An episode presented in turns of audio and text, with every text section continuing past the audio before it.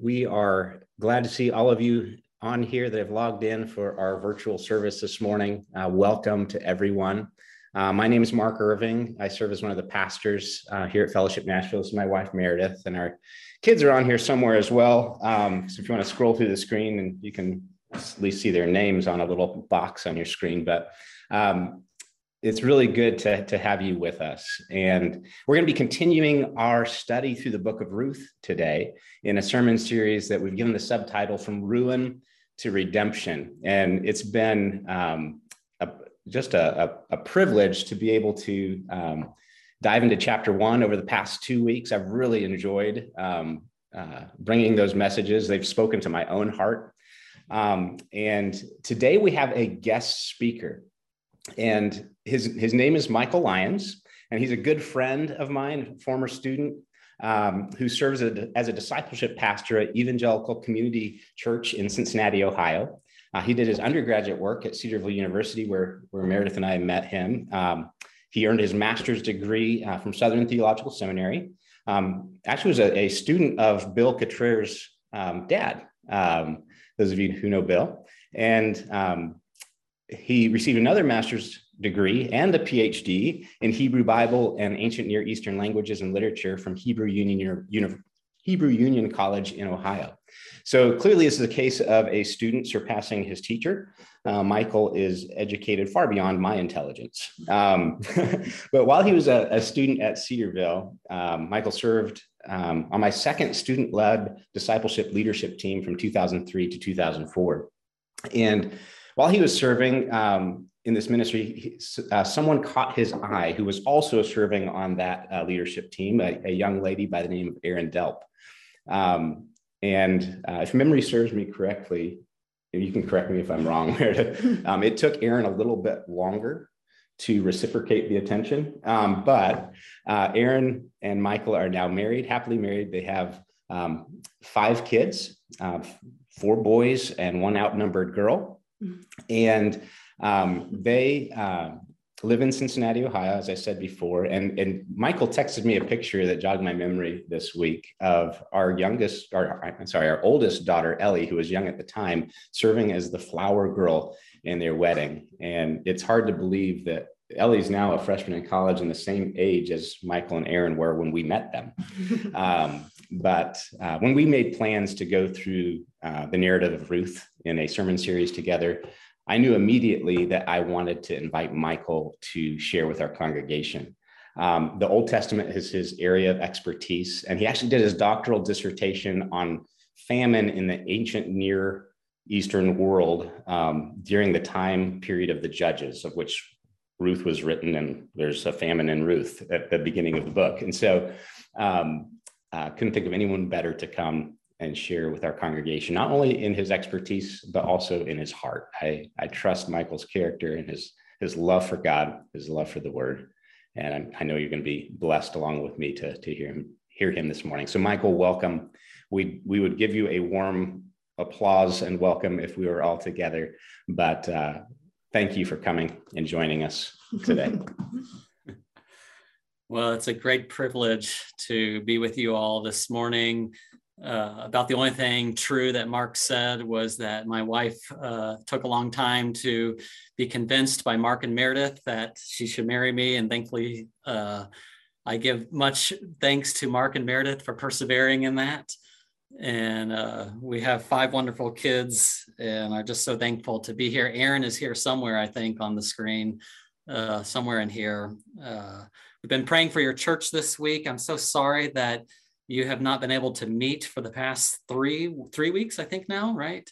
Um, but I trust that God's word is sufficient to speak even through Zoom. Uh, I'm thankful for this kind of technology. So I just would like to open us up in prayer again, if you don't mind. Uh, and then we're going to kind of just jump back right into the text of Ruth and look a little bit at chapter one again, just as a refresher to kind of remind you where we're at in the narrative uh, before we get into chapter two. And I'm going to focus today on chapter two, verse one through 16 after that refresher. So, would you just join me as I pray for our time in the Word this morning?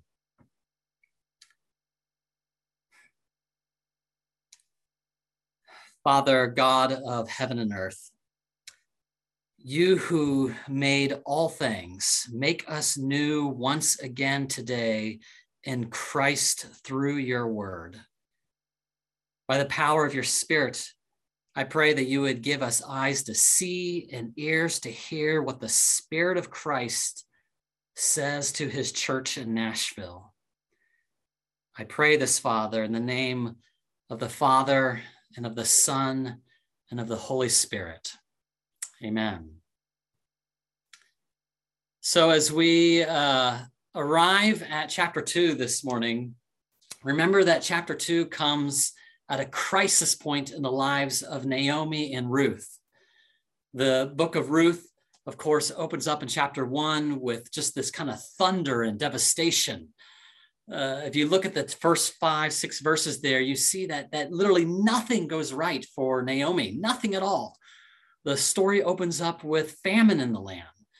And with famine comes starvation and plague and even war. Famine, you should know, means the loss of property as families just scramble to sell everything that they have for food. And in many situations, uh, one very common response to famine in the ancient world was to actually sell your children into slavery in order to keep them and you alive. So you could imagine, uh, especially if you're a kid this morning listening in on here, you can imagine sitting around the dinner table this afternoon and looking at each other and wondering who's going to be the next one sold tonight, uh, just so that you can eat. Every day, is a fight to stay alive and to find food. So after this, then, then uh, Naomi's family flees Bethlehem, right? This Israelite family flees and goes to Moab, a country of, of disdain. This is a pagan country. Then their sons, to top it all off, they take Moabite wives, which is directly against the law of the Lord but it doesn't last long, does it? First, uh, Naomi's husband, Elimelech, dies. And then Naomi's one son dies, and then the other dies. And so at the beginning of this book, we have Naomi just in the situation of finding herself completely empty. She's lost her home. She's lost her husband. She's lost both of her sons. And in the eyes of her peers, she has the, the status really of a, of a cursed woman. It doesn't get much worse for someone in the ancient world. Naomi's entire world here at the beginning of chapter one has just been ripped to shreds and taken apart. And She has nothing left. And so, do you remember? I believe Pastor Mark preached last week on the next section, chapter one. Do you remember how Naomi responds? Look at the rest of chapter one she decides, Naomi decides to return to Bethlehem, and her two widowed daughters in law begin to come with her. But then Naomi responds here in verse 8. She responds and she's speaking to the daughter in laws, and she says, Go return each of you to her mother's house. May the Lord deal kindly with you as you have dealt with the dead and with me. Now, there's a couple things going on here. First, it's highly likely that, that Naomi does not want to return to Bethlehem with two Moabite women with her. That's that's really kind of awkward. You know, as she walks into town, there's kind of this sense of what what happened in Moab, Naomi? what what are you doing with these Moabite women? Second, don't don't read this as kind of soft-spoken affection. This is sarcasm. This is deeply sarcastic. Something more like, Go return each of you to her mother's house. May the Lord deal kindly with you as you've dealt with the dead and with me. Now, I think Pastor Mark pointed out in his sermon last week the importance of the ESV language here deal kindly. This is the same word in the Old Testament that is often translated as steadfast love or kindness, like in the Psalms when it talks about the steadfast love of the Lord enduring forever. The way I like to think about it is to translate it as loyal love. There's this sense of loyalty and this affection and, and almost a surprise of this loyal love. So Naomi here is sarcastically saying, May God be loyal in his love to you, with the implication, though, he's obviously not loyal. He must not be loyal to me. And her sarcasm gets even worse in verse 9. And then in verse 12 and 13, she reveals that, that she really has no hope at all. And, and she's she's very bitter. She's a bitter woman. So in verse 12, she says to the daughters, Turn back, my daughters. Go your way, for, for I'm too old to even have a husband. If I should say I have hope, even if I should have a husband this night and should bear sons, would you therefore wait till they were grown? Would you therefore refrain from marrying? And then listen to what she says here. No, my daughters, for it is exceedingly bitter to me for your sake that the hand of the Lord has gone out against me. This is this is a very bitter woman. And, and of course, she, this is made even more clear in the text when at the end of chapter one, she returns to Bethlehem and, and she introduces herself and, she kind of walks up to the women, holds out her hand, and says, Hi, I'm bitter. Her name, Mara. She calls, she renames herself Mara, which literally means bitter. This is bitter woman. So what, what just happened in chapter one? Naomi has, has called into question the loyal love of the Lord, the God of Israel. She declares that, that God has turned his back on her. Hope is lost.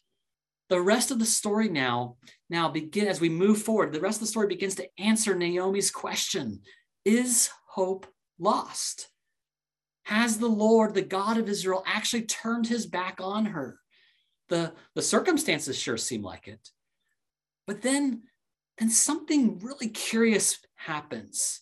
Do you remember Ruth's response in chapter one?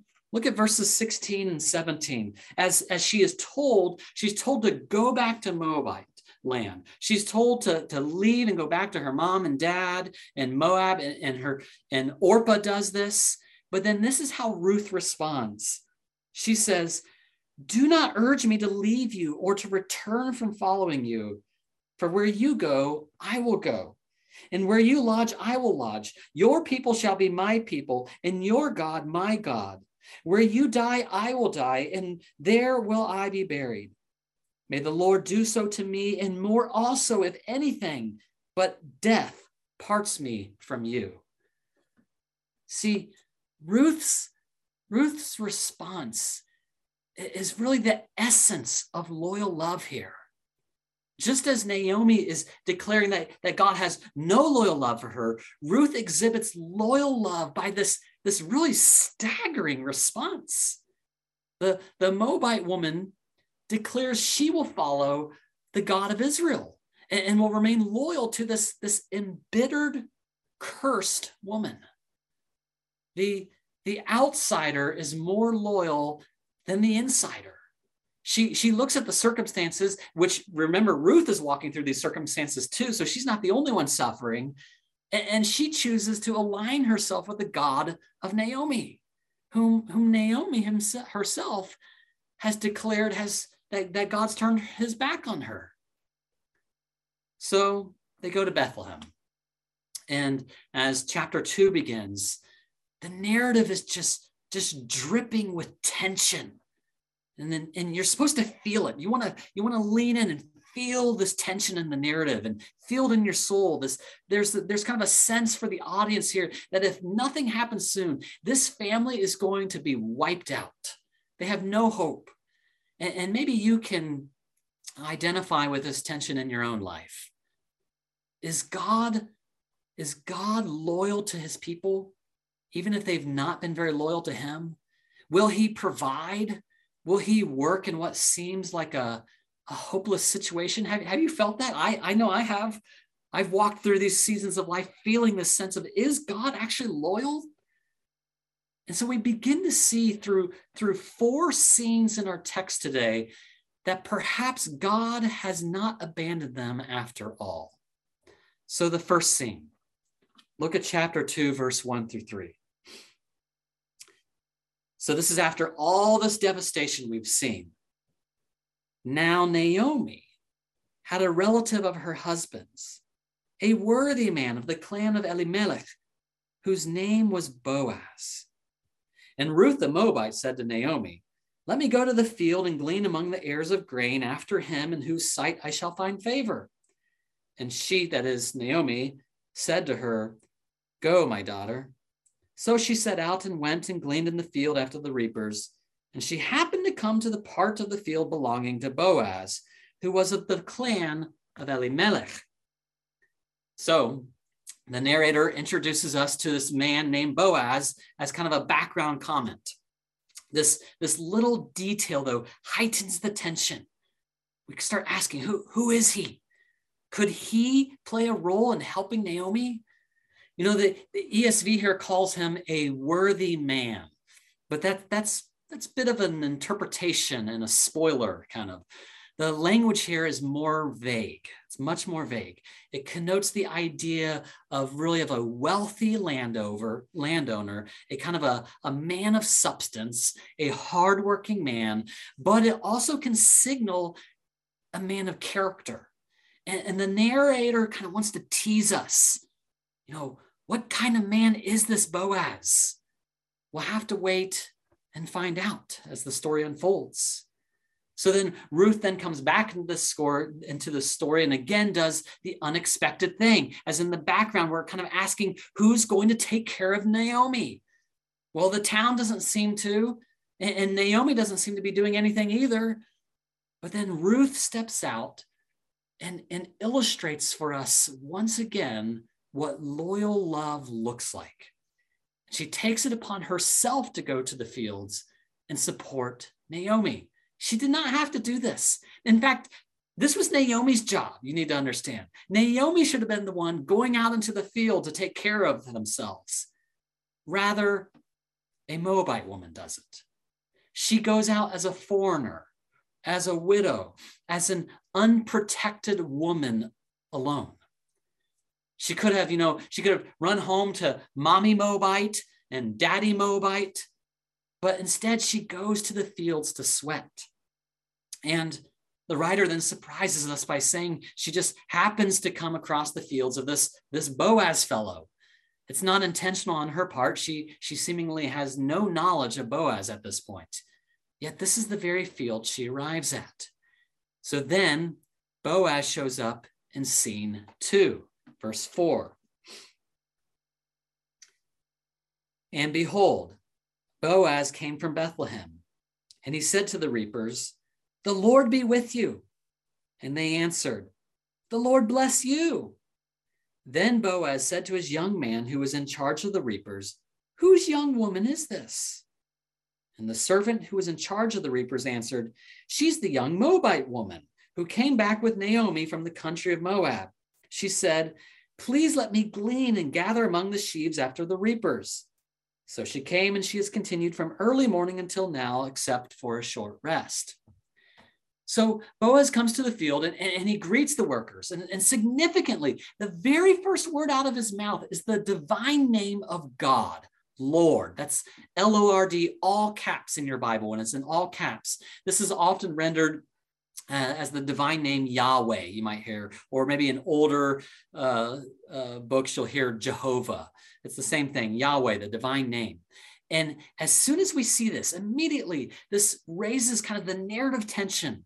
For the last time, do you remember the last time God's divine name was used in Ruth? It was in Naomi's mouth when she was accusing God of forsaking her and leaving her without hope. But here, the divine name is used in a blessing formula.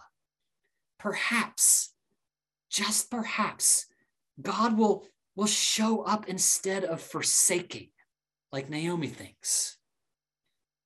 Boaz then notices this woman standing over at the side, and she doesn't quite dress like one of the villagers.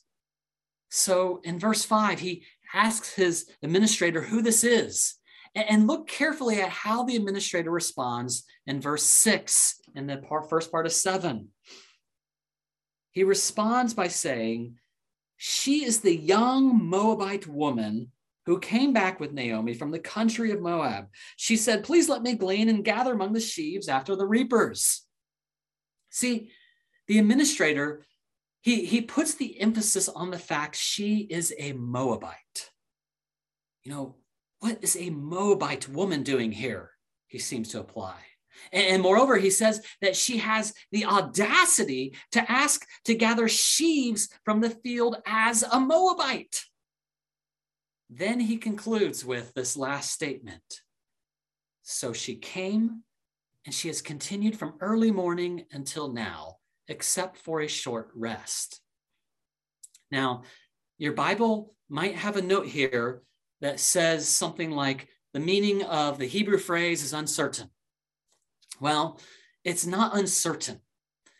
We know what every word here means.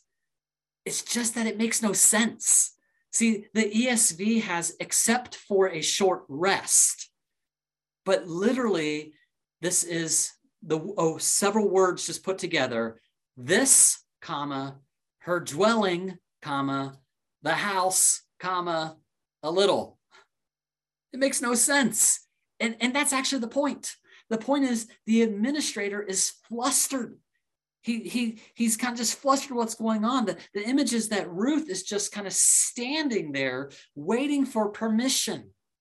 And she's been doing this all day. See, the ESV has, she has continued from early morning, but it's much more natural to be, she has stood there from early morning.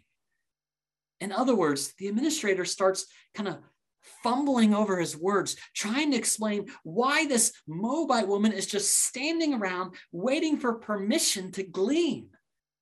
And all the while, we, the audience, as we're seeing this play out, and he's kind of stuttering and pondering what to say to Boaz, we're wondering is Ruth just about to be thrown out and sent back home to Naomi? Because that's what we expect.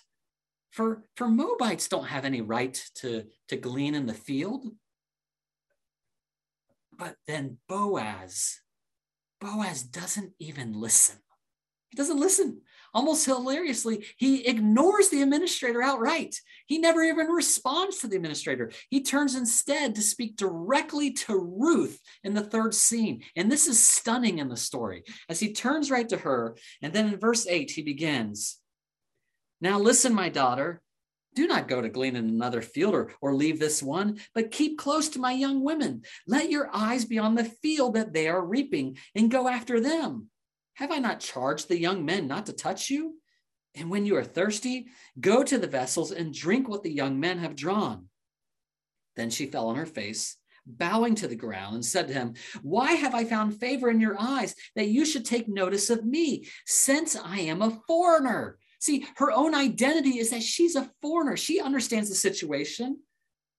But Boaz answered her in verse 11 here All that you've done for your mother in law since the death of your husband has been fully told to me, and how you left your father and mother and your native land and came to a people that you did not know before. The Lord repay you for what you have done, and a full reward be given you by the Lord, the God of Israel, under whose wings you have come to take refuge. Then she said, I have found favor in your eyes, my Lord, for you've comforted me and spoken kindly to your servant, though I am not one of your servants. See, this is this is not what we expect. The normal practice would be to come to the field after the reapers are done and, and kind of scrounge around for some dropped grain. But totally ignoring the administrator's report, Boaz turns to Ruth and he grants her not merely permission to pick up some sheaves, he charges her to not leave his field at all, but to stay there and to then cling to the reapers themselves. See, she will get the first pick of everything. This is huge. Any ancient reader reading this just would be like, whoa, what is going on here? Then it gets even better. He issues an order to protect Ruth. He says, Nobody will touch you, not one person. Here's, Ruth, the Moabite, Ruth, the impoverished daughter in law of Naomi. Ruth, who along with Naomi had, had no hope of survival in chapter one. This is what loyal love is the, the surprise and unexpected loving action toward Ruth, a, a really a loyal love that Naomi thought could not exist from the Lord anymore. She called it into question chapter one and said, It's not more. I'm bitter. So notice especially what Boaz says in chapter two, verse 12 when he's in this dialogue with her and he responds to her, he says to her, The Lord repay you for what you have done, and a full reward be given you by the Lord, the God of Israel, under whose wings you have come to take refuge. Now, he, he's not saying that somehow Ruth is earning favor from God. Rather, Boaz recognizes that Ruth has, has placed herself under the care of the God of Israel despite Naomi's response. And he then assures her what he's saying in this is he's assuring her that God has not forgotten her despite the circumstances she finds herself in. This is why Ruth responds with just this, this exclamation of surprise of kind of, how can this be? How's this possible? But then it gets only more stunning. Look at the final scene now in verses 14 through 16. And at mealtime, Boaz said to her, Come here and eat some bread and dip your morsel in the wine. So she sat beside the reapers, and he passed to her roasted grain. This, this, is, this is ridiculous. This doesn't happen in this kind of world. Uh, everybody's kind of reading this going, What? What is the Boaz doing? And then he goes on here. Uh, it says, So she sat beside the reapers, and he passed her roasted grain, and she ate until she was satisfied, and she had some left over. When she rose to glean, Boaz instructed his young men, saying, Let her glean even among the sheaves, and do not reproach her. And also, pull out some from the bundles for her, and leave it for her to glean, and do not rebuke her for many of you, maybe maybe Ruth is a, a story you've read many times, and, and so it doesn't feel fresh to you. But you need to understand right now that this is not normal. What just happened? This is an excessive amount of food for her to be able to gather. It's far more than Naomi and her need. See, remember, remember, she's a Moabite. The narrator keeps reminding us of this. She has no right to do this. And even if she is an Israelite with the right to glean, the Mosaic laws all suggest that Boaz's command to leave bundles behind is way beyond the law. We find these laws like in the books of Exodus and Numbers and Leviticus and Deuteronomy and around there. Uh, but for one example, let me read to you Leviticus chapter 23, verse 22, where this, this very issue comes up. It says, and when you reap the harvest of your land, you shall not reap your field right up to its edge, nor shall you gather the gleanings after your harvest. You shall leave them for the poor and for the sojourner. I am Yahweh your God. Now, God here commands that after the reaping, farmers just kind of leave the fragments that weren't collected for the poor. But here in Ruth, here, Boaz is saying, he's saying to his reapers, you need to actually take out actual bundles, take them out and drop them on the ground for her purposely. So this is stunning. At the beginning of this passage in chapter two, it, looked like Naomi and Ruth had no hope. Their, their circumstances were dire.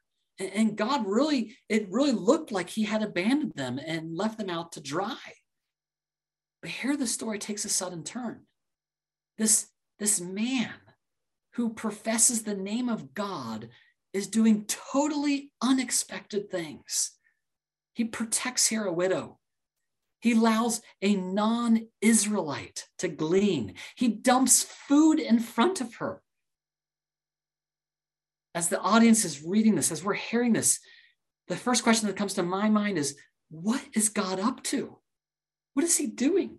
This, this passage begins to call into question Naomi's complaints in chapter one. Maybe, maybe, just maybe, God is in fact still showing loyal love to her and Ruth. The, the story of Ruth here invites us in to start kind of questioning our own doubt in our own lives, to begin kind of questioning our own discouragement. Is it possible? Is it possible that God is right now acting with loyal love in the very situation that you are facing that's, that seems very difficult to you? Like Naomi, you, you might not see how, how it is, but perhaps God is is kind of writing a, a different story from the one that we have written in our heads. So the book of Ruth shows us something very important about hope. That's why I love this book. And it's something about hope that we need to kind of grab hold of and, and, fix ourselves upon, particularly here at the beginning of the new year. Hope is not a feeling. Hope is not some kind of passive thing that just kind of you wait for and look around and hope it just kind of falls upon you. You can't sit around and just let this happen and, and hopefully everything will just turn out okay. No. Hope instead is a virtue in Christian tradition. Hope is a virtue that is rooted in and flourishes in nothing else but the character of God. And in the first two chapters of the book of Ruth, we see the character of God on trial as he shows Naomi step by step that perhaps his character of loyal love is still true despite her circumstances. That's the soil that hope grows in. The way, the way I would define hope here is that hope is the practice of believing God's loyal love as true for my situation right now and the future. Hope is the practice, the practice of believing God's loyal love as true for my situation right now and the future. And for Ruth and Naomi here in chapter two, the future is still uncertain, isn't it? We're gonna, you're going to have to see in the weeks to come how this plays out.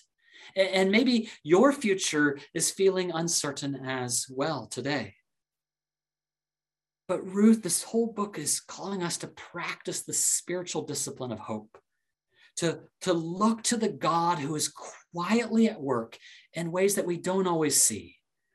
Trust him.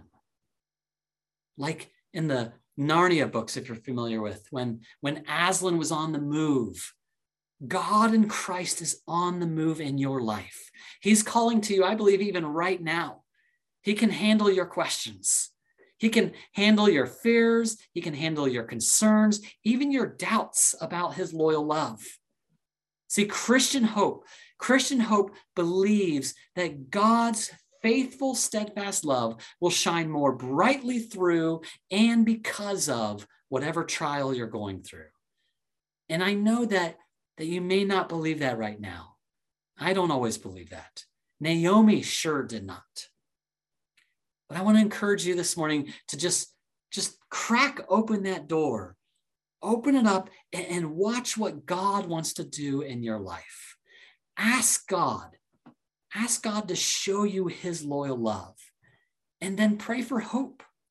Not that, that your circumstances will suddenly change, but pray that your mindset will change, that you will begin pondering more the loyal love of God than pondering and thinking about that obstacle that you're facing.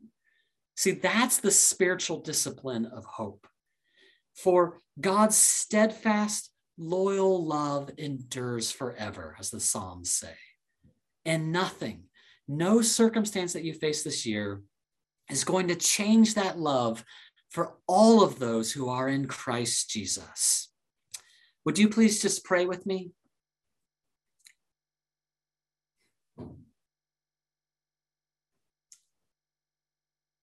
Father God, I pray for all those who are in Nashville right now. I pray, Father, that the steadfast, loyal love of God would be made manifest in their lives through the power of your Holy Spirit in Christ Jesus. I pray, Father, for those who are doubting just like Naomi did, and calling into question. Lord, I pray that, that you would gently grab hold of them and, and you would gently lead them out to see hope, to see that you have not left them, that you have not abandoned them in Christ. I pray, Father, that you would bless this church, you would bless this body of believers, that these followers of Jesus would just grow in the hope of God. that You would pour out upon them your hope.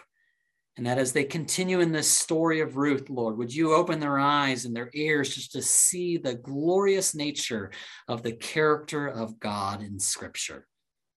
In the name of Jesus, we pray these things. Amen.